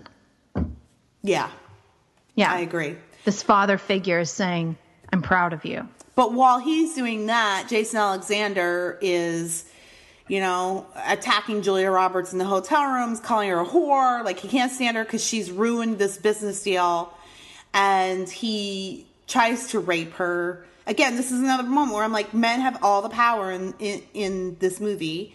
And then Richard Gere comes in and is like, What are you doing? Why are you treating my prostitute like a prostitute? but he hits her, you know, which is kind of shocking to see. Yeah, he hits her. And, And- you can't rape a prostitute. Can you? Sure, you can. No, you can't. Why not? It's still rape. You can't. oh, I thought you said you can't rape a prostitute. Yeah, no, like, you yeah. shouldn't rape rape. No, you shouldn't. Just so we're clear, you Yeah. shouldn't rape prostitutes. Just because she's a prostitute, Right. rape is still no, still a crime. it's rape, rape. It's, yeah, yeah, it's not Roman Polanski rape, according Right. to Whoopi Goldberg. It's rape, rape. If you rape a prostitute, it's that's still right. rape. It's yeah, still rape, rape. Yeah. so uh, we get the scene where she gets to be rescued by Richard Gere. He pulls him off. He punches in the face. Sunny, what bothered me most about this scene is he doesn't fire him. I wanted to hear him say, "You're fired," Yeah, and he just threw his I guess it's briefcase. out. implied. Maybe, but I wanted to have that moment. Yeah, Like, by the way, you're fired. yeah, But whatever. Jason Alexander is gone. He's slimy. He's gone. And then, you know, we have the moment about, you know, they're, they're saying goodbye. She's saying, yeah. She leaves. and I She do like, I, if there's any kind of empowerment in this movie, it might be in that moment where she says, like, she very well could settle for the things he's offering. And there are a lot of women who do, even to this day. You know, he's offering her a better life. She could at least make some money and have a nice place to live while she plans her next moves. But she's saying, But I'm changed now and I want more. And if Yeah. you can't give me more, then I'm not going to settle for crumbs. Yeah, I'm, and if there's a moment of empowerment, it's that. that's right. Yeah. This is the feminist moment. Yeah, uh, yeah. If you could, And she and she that. Does. I mean, and this yeah, this is the moment and part of it is like you get the sense that he's by treating her with respect and clean helping her kind of clean up her act and take herself more seriously and um think of herself as smart and and someone desirable just for herself, not, you know, because she's hot um, you could see that she would say, okay, I'm going to have some self esteem now and I'm just going to, I'm not going to put up with this. I, I want to have love. I want to have the whole package. Mm-hmm. So yeah, this is a good moment. And, and, and it's also necessary for him to finally want her. yeah, I agree. Yeah. I agree. She's so, she's the one thing he can't have because she does say that in that piano scene where he orders everyone out, and she says, "People just do. Everyone just does what you want, don't they?" Well, there's a dignity to it too. She's finally saying, I'm not a hooker anymore. Yeah. Yeah. So she leaves, and you know, Daryl, the limousine driver, takes her back to her place. This is where I, I, in every movie that we do on this show, I always play spot the black person. Um, and the only black people in this movie are Daryl, the limo driver, a hooker at the beginning of the scene, and a bellboy. These are the black people. So, but you know what, Daryl, whatever, he made it work. He got her to where she needed to go.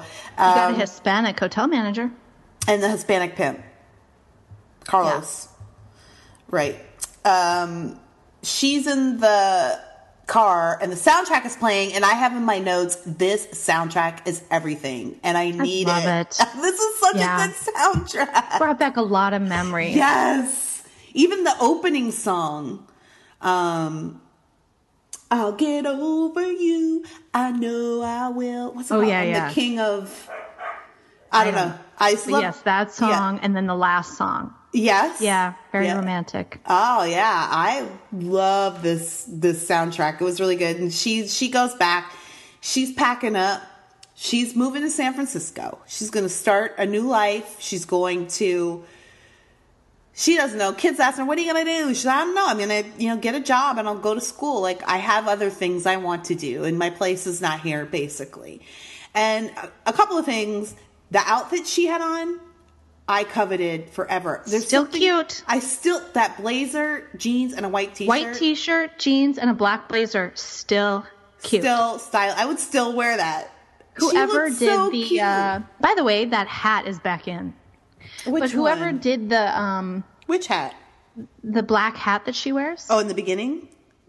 yeah and she's wearing it in that scene too Yeah. See, '90s is back. it's back Yeah. that hat is back the but that outfit um I mean, whoever did the styling in this film, I mean, there are definitely some dated pieces I wouldn't wear today, but for the most part, there just were many, many classic looks. Yeah, I agree. She it was very good styling, and I loved that outfit. I did I did have a laugh though when she was like, "I'm moving to San Francisco," and I was like. Okay, well, this must be the last time in history where anyone ever said to themselves, I'm moving to San Francisco for more opportunity. Unless you're gay. right. If you're gay, there's more gay opportunity. I but guess. the yeah. yeah, No one like that moves to San choice. Francisco to be prosperous. there. yeah. What's up there that not in LA? I mean, maybe she's just trying to get away from LA so she doesn't. Yeah, sink- but to go to San Francisco, which now is the most expensive city in America, right. you know, that's what is crazy. Now there's poop maps of San Francisco. She should be moving to Phoenix or something. Right. I mean, San Francisco, you can't even buy like a room in someone's house for less than fifteen hundred dollars a month. Right. That's right. So just the idea, I had to giggle. I'm like, oh my, how times have changed. Now people are escaping, which I'm sure you're familiar with, but Yes. people are like desperate to leave San Francisco for opportunity somewhere. Yes. I just thought it was funny that someone was actually going there to fulfill their dreams. That is funny. I hadn't thought about that. But, yeah. Yeah. Um, I thought it was just to get a like she's she needs a change of scenery. But you're right. Of all the places to put yourself into a, a financial bind, right. I'm like, honey, that $3,000 is not to last in San Francisco. You better find a good job quick. yep, If she moved up there, she would have just been back on the streets. yep. Yep. Um, so she, Richard Gere, by this time has decided he does want her, and he gets Daryl. That might, you know, I'm sorry, listeners, my dog Black- is outside barking, and um, nobody will help me with her. Come get this dang on dog. Um, but yeah, so Richard Gere uh, has found um, Daryl the black limo driver, thankfully. Um, and he drives her over to Julia Roberts' house, and we have that great scene where he climbs up the fire escape. And he's afraid of heights, so this is a big moment heights. for him. Right, Yeah. it's a big moment, and it's kind of operatic. You know, it's got op- an operatic He's sound. playing the opera music, I think. Yes. Yeah. and um you know they they kiss and he asks how's the fairy tale but then right before this though here's another moment. It was just a little tiny moment but it made me really laugh. So we we we see kit right? Kit's talking to this other prostitute who we've seen a couple times in the movie and she's basically inviting her to move in to take over julia roberts rent. And she and they're at like ice cream stand or whatever she's like do you like how like do you have a lot of stuff to move in or what? And her friend's like, no, Carlos burned most of my stuff. I don't know why. I know there's so many funny so lines hard. like that. that made me Just laugh these like so deadpan hard. humor lines. Yes. This movie is funny. No, it's funny. It was really funny. And even then, we see Kit, you know, going, well, you know, because I'm not going to be do turning tricks for long. You know, I'm going to go to cosmology, cosmetology school. I'm not, going to be there school. that much, Yeah. so I got to charge you more. Yeah. So I wonder what happened to Kit. You know, maybe we could get a Kit, a movie about Kit. She's going to cut hair. She didn't make it. I don't think She doesn't made realize it costs ten thousand dollars in licensing costs. it. Right. Schooling. the city of LA will squash the dream she worked for. Right. She- Wrong dream, honey. Try to. The reason why hook, hookering works is you don't need a license. So true. First time she has to pay like employee taxes. Oof. Done. That's Um, right. So yeah, that's a cute little moment. But of course, it ends with Richard Gere and Julia Roberts getting together, and he says what happens after he, he rescues the princess, and she says um, she rescues him right back. Um, Yeah. I guess by not by making him not as rich as he was, or something. I don't know what she she rescues him, and I guess in a way we can Giving him an emotional yeah. fulfillment. So that's fine. We buy it because they worked hard to get us to this moment. They Um, did. yeah. She totally warms him up. And we bought it. We buy it, and then it's happily ever Takes after. his shoes off and puts him in the grass now. And Yeah, he's a real Way human more being. zen. Yeah, he's a real human being now. yeah, Um, Sunny, what do you think would be a more empowering ending to this movie? If we were going to make this movie today, if we could get it greenlit, um, we know that that ending probably wouldn't work. I mean, we recently saw the live action remake of Cinderella, and even that movie, she did go off with the prince, but it was like they made sure to be really like, we got to make sure that people know like this is her decision and she's choosing herself above everyone else. And like they even put a little empowerment angle in that movie. What what would a more empowering ending be? Do you think? you know, I mean, I think it's fine. I that she, I like that she stands up for herself and decides that she's just not going to be bought anymore. Mm-hmm. That to me is really actually the empowering moment, as you as you said. If you were going to do it differently, I would want to know that she was actually going to achieve this on her own without him. So mm-hmm. maybe fast forward, she's got a job, she's mm-hmm. going to school, he finds her and then says, you know, like I can't live without you, but she's already on a trajectory that she wasn't on. That I would be the only thing. I, I now agree. we're talking a three-hour movie. Right. right. We're talking a well, no. sequel, If we could have cut, two. I think you hit the nail on the head. I think if we had cut the movie, we had ended the movie where she leaves the hotel room and she tells him, "I'm, you know what? I want more, and you can't give me more because I'm different now than I was last week." I think if Yeah. we end there, then we've got the last 10 to 15 minutes of the movie to get to where you're going. I think that would be the powerful ending. I thought it would be more powerful if she walked out and just let let you know and she was like i don't need you and i don't Yeah. need what you're offering me you've given me what i needed and that was really ultimately that was culture and hope and then yes and then she goes off she takes the money she's made maybe we see her go to the apartment with kit and like i have a plan i'm gonna do a b c and d Yeah, and I then, don't. I don't like that she's so wishy-washy in her plan. I think that's a really Yeah. good point. She's sort of like, well, I got, I got skills. She says it kind of sounds whiny. yeah it's like i'll do something i don't I got, know I'm, I'm, you know, I'm, I'm, I got skills, you know. But you know what? Coming to LA without a plan was exactly what landed her on Hollywood Boulevard. So she best not right. go up to San Francisco without a plan. That's right. Yeah. so yeah, I think that would be the more um, empowering version The, the other thing is, there's, it's not clear what she's interested in in life. She doesn't have any interests. Right. Again, that's that's charming. Another so- example of women not having agency in the movie. Yeah. So if they had developed her as a character where she actually showed, like, was it Cars? Maybe it was Cars. Right. But she didn't really show that much interest in Cars after that first moment. And, you know, maybe instead of going to a polo match, they could have gone to a car show. And then you could have really seen mm. her, like Yeah. have this like knowledge and understanding and then you could have seen her get a job or something through her connections with Edward, you know, maybe she gets a job working in some automobile thing.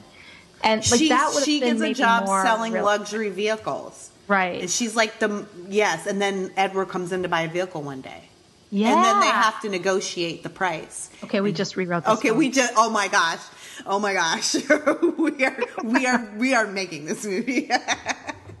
well, here's something funny, Sunny. Uh, they are doing a reboot of this movie in a way is No. actually it's going to be a Broadway musical. Oh, I kid you not, I believe God. it opens this summer. Uh, yeah. That could either be terrible or really awesome. I think I it's going to be awesome. It could be really awesome. I It depends on the music. Yeah. Um, so that's interesting. I thought you were going to say to me they've remade it and they're making the darker version. So the darker version for our fans, uh, you should know the darker version of this movie or the original version of this movie. Julia Roberts actually is a, a, a crackhead or a cocaine addict um, in the original script, or Vivian, her character, um, along with Kit. And and you do see a little bit of that at the beginning, like where she sees like the prostitute that died, and it was like a crackhead. Yeah. that was written because her she was having a problem with cocaine as well. And so the deal was that he would hire her but only if she didn't do drugs. So there was a whole subplot with her trying to stay clean uh, for the week. And then in the end she went back to prostituting and he left so really was Yeah, that sounds more story. 2018 to me. Absolutely. And it ended apparently it ended uh it ended with her and her friend her roommate on the bus to Disneyland because they were going to go hook there, I guess. Okay. Yeah. And so That's horrible. it was a very it just does it make you wish that you had been like a fly on the wall in talks when they were discussing a, the drastic change they made in this yeah, movie? I'm just surprised anyone ever made this movie given how, how it started out. Like, who was in the room going, you know, I think I could change that and make that Yeah. a happy, funny, best romantic comedy of the year? Um, in the Someone original script, her roommate overdosed on drugs. Oh my God. Yeah, so it was much, much darker and Yeah. Way more a 20. different movie. Yeah, really. Totally different movie. This is a, a Cannes Film Festival winner. I think that they should make it. It's definitely got Oscar written all over They it. did make this movie, and it was called Leaving Las Vegas. right. Yeah, Oh my God. and it won Oscars. Ironically, Elizabeth Shue was up for this role. as Was she really? I'm going to read to you this list. Do you have any idea of who was up for the uh, role of Vivian? Um, Julia No. Roberts was actually the last choice. Oh my gosh. Yes. Do you have any guesses or Um, know anything? Trying to think of the actresses at the time. Um, no, I mean, it's a bunch of people. She was way, way down Nicole on a Kidman? very, Was very she around then? Uh, I don't think this was Nicole Kidman's American time. No. okay. I don't know. All right, it's a long list. Well, read the the most interesting. Molly Ringwald. No. She turned it down because she thought the script was too dark. Now, of course, she probably read the original script. I can see her as a junkie whore, but not as a charming transform the guy whore. She has said that she regrets turning down the role, but at the time, um, she's coming off her Brat Pack years. no way could she have pulled that movie off like Julia Roberts, though. Well, none of these people could. There's maybe one or two names in here that you could maybe see, but I'll read some of the others. Um, she didn't like the idea of playing a prostitute. That's what she said. But then she said Demi later Moore? Um, no, uh, Molly Ringwald didn't. Demi Moore was up for the part of Kit. Oh. Yes. Okay. Um, Sandra Bullock turned down the role of Vivian. You know, early Sandra Bullock Maybe. maybe could have done it. Maybe. Yep. Uh, let's see. Meg Ryan. Disney Hmm. wanted Meg Ryan. I could see. Um, she might again, be a different Vivian, but charming. She's Charming. a charming girl next door kind of innocence. Yeah. Yep. Uh, Kim Basinger. And you have to Well, picture these people as young. Now, here's another pick that she, this is this woman was older, and I think this would have changed the entire tone of the movie. Um, Kathleen Turner, No. yeah, Geena Weird. Davis, Also weird. Carrie no. Fisher, Bo Derek. This list is so long. I mean, Julia Roberts Like every the woman in Hollywood but Julia Roberts. Everyone but Julia Roberts. Uh, Kelly McGillis, who was in Top Gun. Yeah. Um, Melanie Griffith, Sharon Stone, Michelle Pfeiffer, Madonna, Jamie Lee Curtis, oh Emma god. Thompson, Oh my god. Oh my god. Rosanna Arquette, Heather Locklear, uh, Jennifer Jason Leigh, Joan Cusack. Phoebe- What? Yeah. Phoebe Cates. Maybe Phoebe Cates. Phoebe Cates. Mm-hmm. I loved her. Yeah, Yeah, she she's was. got she that was, same yeah. kind of innocence. Tatum Joan O'Neal. Cusack? Yep. She's Joan not even Cusack. pretty. She was then. She she's one of those women that like just developed strangely as she got older. But if you go back and look at younger Joan Cusack stuff, she was really cute. Um, Bridget Fonda, Yeah, she was big then, huh? Diane Lane. Now Diane Lane was actually signed to this movie. Yeah. But she could not take the role ultimately because of scheduling conflict. And Huh. the role she took was the darker version. Interesting. Yes. Um, Drew Barrymore, but Huh. Garry Marshall said she was too young. He would Yeah. not cast her. And then Brooke Shields. Brooke Shields was up for the role. A young Brooke Shields. That makes sense. And she didn't want to take the role because up to that point she had been very sexualized. Very wholesome. Well, no, she'd been very sexualized. So she she had played in what was that movie where her and the boy on the island? Blue Lagoon. Yeah, and at twelve, she did that now famous Calvin Klein's ad Right. with her butt in the jeans. She had always been over sexualized, and I think she had some issues with abuse and molestation, and she has a horrific momager story. Yeah. So I think at that time she was like, I want to be a serious actress, and I don't want to be like the sex pot. That's a huge mistake. I think she would have been great at that said- role. I think and- so too. And she said the same thing. Yeah. She was like, and that would have like- turned her into a real A-list movie star instead of she really became a TV star. yeah. Daryl Hannah. Yeah, young Daryl Hannah. I just She- watched Blade Runner the other night. she Oh. was super cute when she was young. She was gorgeous. Splash. Ooh. and she had that vulnerable when she plays the mermaid, she plays the same character. She kind of is like a Julia Roberts. In fact, her and Julia Roberts um, did go out for a lot of the same roles in the 90s. Yeah. I do know that. Um, Similar personalities. Yes. Uh, she turned it down because she thought the role denigrated women. Well, good for So- her. Interesting. Clap for, slow clap for Daryl Hannah. She's a cuckoo bananas now, but She's a crazy lady. she's weird now. Um, let's see. Uh, some men. Do you have any clues for a man that was Tom Cruise? tapped to play Edward? No. Um, I'm, I I can't cast my mind back to that Yeah, time. I I'm- know. It's hard to know who was like Okay. who, who, was cool then. The first one is gonna really like Val Kilmer. Stevie. No. Oh, he might have been too young at that time too. I didn't think No. about that, but he may maybe would have been a good one. Um, Burt Reynolds. No. I can't. I know. Well, if we're going along those lines, then uh, how about the guy who played uh, Magnum PI? What's his name? Oh, Tom Selleck. Tom Selleck. Edward would have been a lot different with a bushy mustache. Or did you ever see the old 70s show or 80s show Hart to Hart? The Oh, guy who are you supposedly kidding? killed Natalie Wood. Robert Who's that Wagner? guy?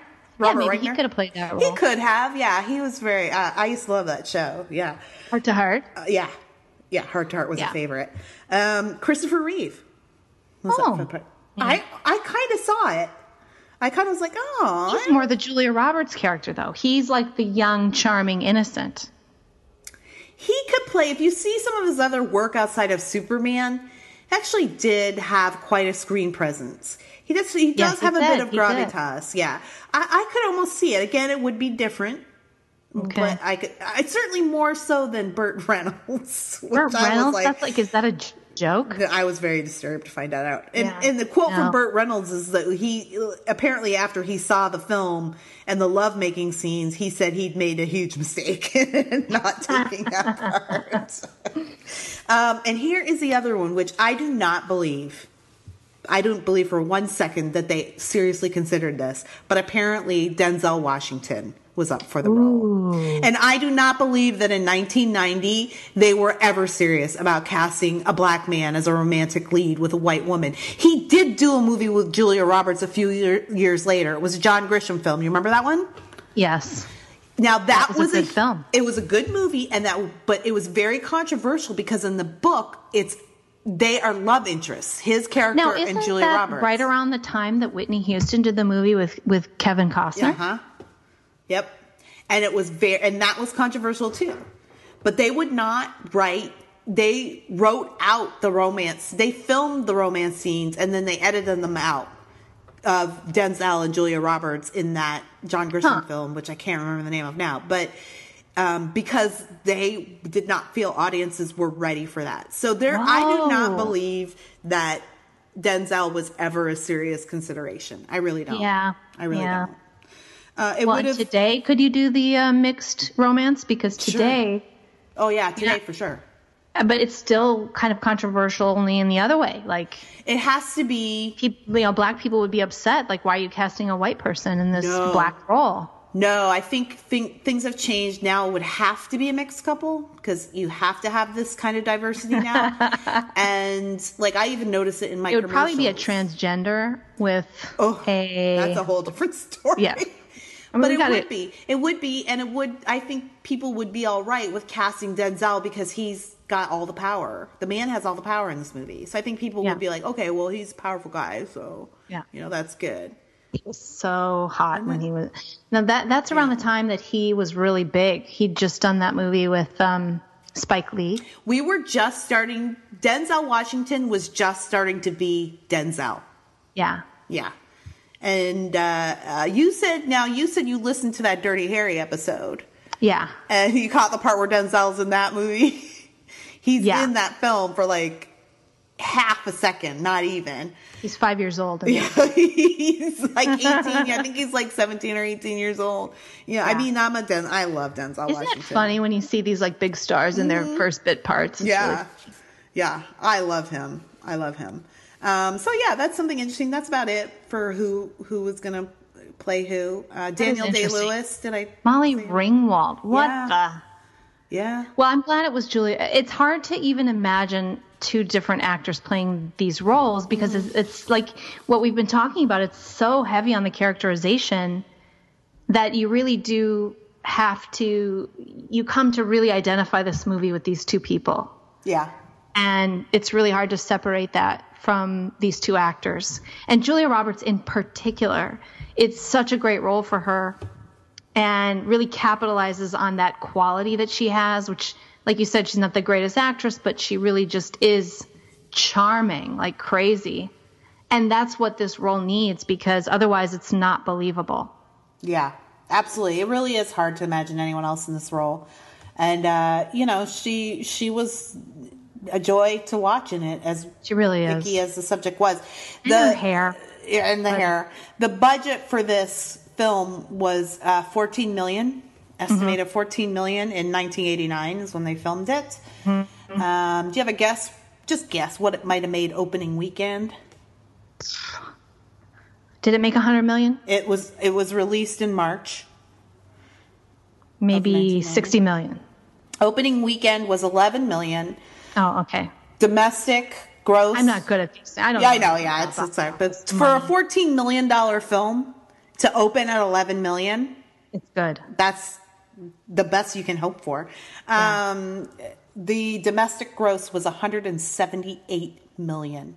Good for them. The cumulative worldwide gross was 463 million and counting. And still making money. Yes. I mean, this movie holds up. It's kind of funny, but it does. Yeah. I mean, even though it's not appropriate, wouldn't be made today, there's there really are problems. I mean, I'm not I'm not a feminist and I have problems with Yeah. the the rescue fantasy. And the it's just kind of I cringe about it. It's just the wrong thing. And but but even so, she does kind of get dignity at the end. The fashion isn't too dated. The music isn't too dated. I, I felt like the movie's just well made. It is. It is. It really holds up. It's a very good movie. I typically Yeah. like to do bad movies on this podcast because oftentimes they're more fun to talk about. Yeah. But the last two movies I've done have been really good. Bill and Ted's Excellent Adventure and I this. I mean, they've Yeah. been excellent movies. They've been very well made. I mean, I watched this and thought there is a reason why Garry Marshall is the king of romantic comedies. Yeah, I mean, right. he knows what he's doing or knew what he was doing. And uh, Julia Roberts is a star, and that's all there is to it. She's Yeah. a superstar. and it's pre it's before she really became so big that she was getting weird right. and pretentious so she just really is utterly charming Yeah, really, truly. And uh, I mean, I guess I don't have to ask you, but would you recommend this movie? oh yeah but uh, like i said if my daughter watched it i'd have to sit her down Yeah. i'd have to like be like Yeah. okay let me talk to you about this Yeah, I agree. Uh, i don't want you fantasizing that this is like how not not that I worry about her being a hooker, but just this idea that Yeah. you know um, that you should, and, and not that I, I I'm I'm not a person who says like I actually believe in you should get married and you should marry somebody who who can provide, and Mm-hmm. you, there is this whole don't be a gold digger is kind of BS too. Like I think a woman needs to think about that when she gets married. Yeah, because and it's a man's world. well, but also because you have the babies, and so Yeah. if you want to have a family, you need someone who's going to maybe step up um, some of that time. You know, who would want to be pregnant and then have a baby with someone who couldn't kind of take over for a few months? You Right. know, and you don't want to be the woman dragging some guy through life. Yeah, So, you know, I don't, I would never give the advice of you can do it all alone and take care of yourself. Like, I love family and I believe in family and I think that those are good values. But I don't think that your dream should be to be rescued by a dude. yeah. No, like you've got to contribute to something, something as well. Right. And you you kind of pointed that out earlier when you were like, we don't even know what she likes to do. Right. You know, we don't even know what They don't she even get into wants. it. Yeah, we know she does she like to cook? Would she like to own a cafe someday? Would she like you know like uh, she like to be a sous chef or you know there's just nothing. That's, So- that's the really big difference. Would you ever have a movie today where the woman has nothing? There's nothing about her that's she doesn't have any personal values. Right? No, that movie. No. I don't I can't think of you know, unless it's reality TV.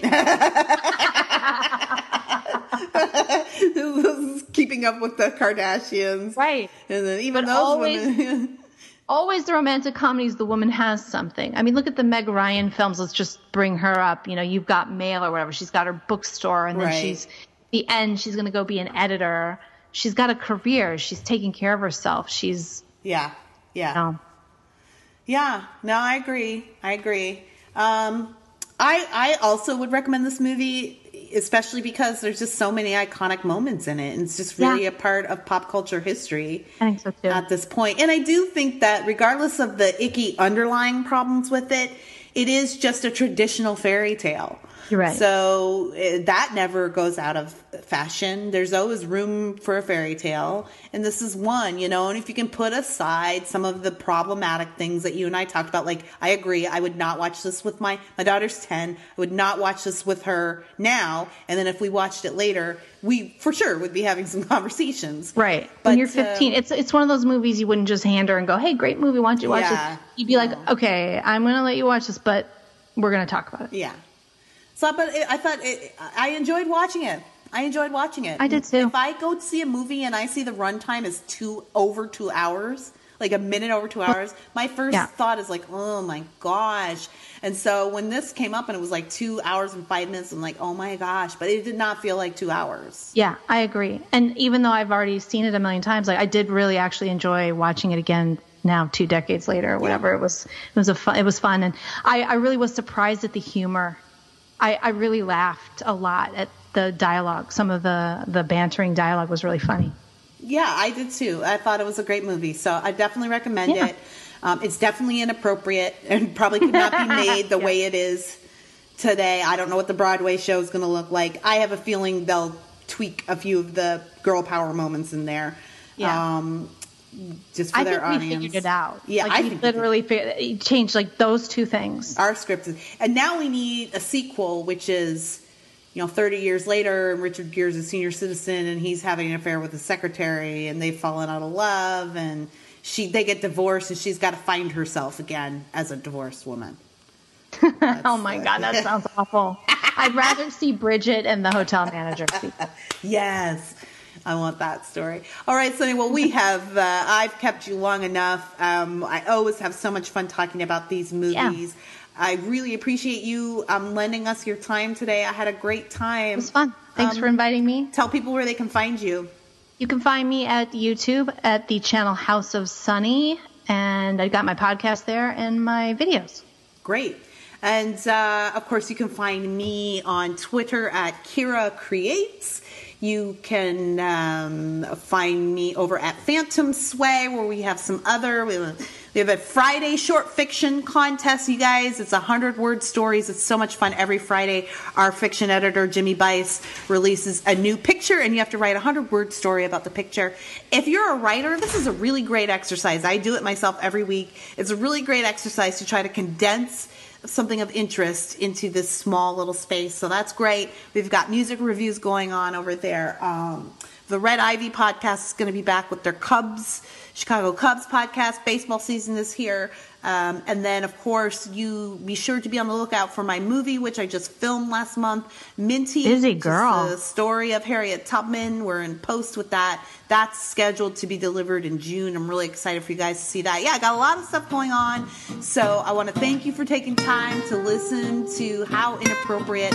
I've been your host, Kira Allen. Next week, we'll be doing Animal House, and my guest will be Christian Toto uh, from Toto in Hollywood. He's Cool. a movie reviewer. Uh, so we're going to have a great time there. Thanks again, Sunny. Thanks, Kira. Peace.